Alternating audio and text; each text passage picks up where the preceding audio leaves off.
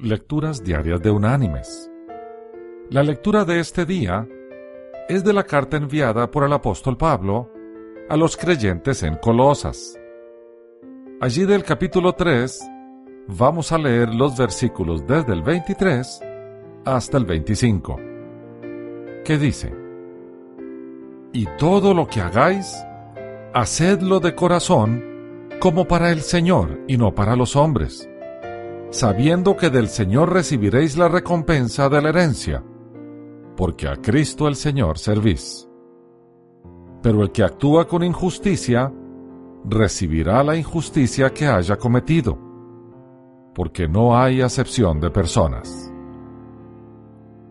Y la reflexión de hoy se llama Una buena reputación. Rogelio era un buen empleado, nada espectacular, pero confiable, puntual, de temperamento equilibrado y siempre dispuesto a hacer un poco más. Bernardo también hacía un buen trabajo, pero no le importaba ir por un atajo para terminar un trabajo, ni retirarse unos minutos antes para atender sus necesidades personales.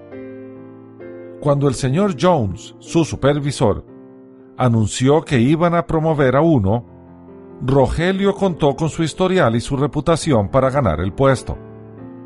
Bernardo hizo tenazmente un trabajo de pasillo al contar a varios de sus compañeros de trabajo que Rogelio se había apropiado de sus ideas para la reducción de costos.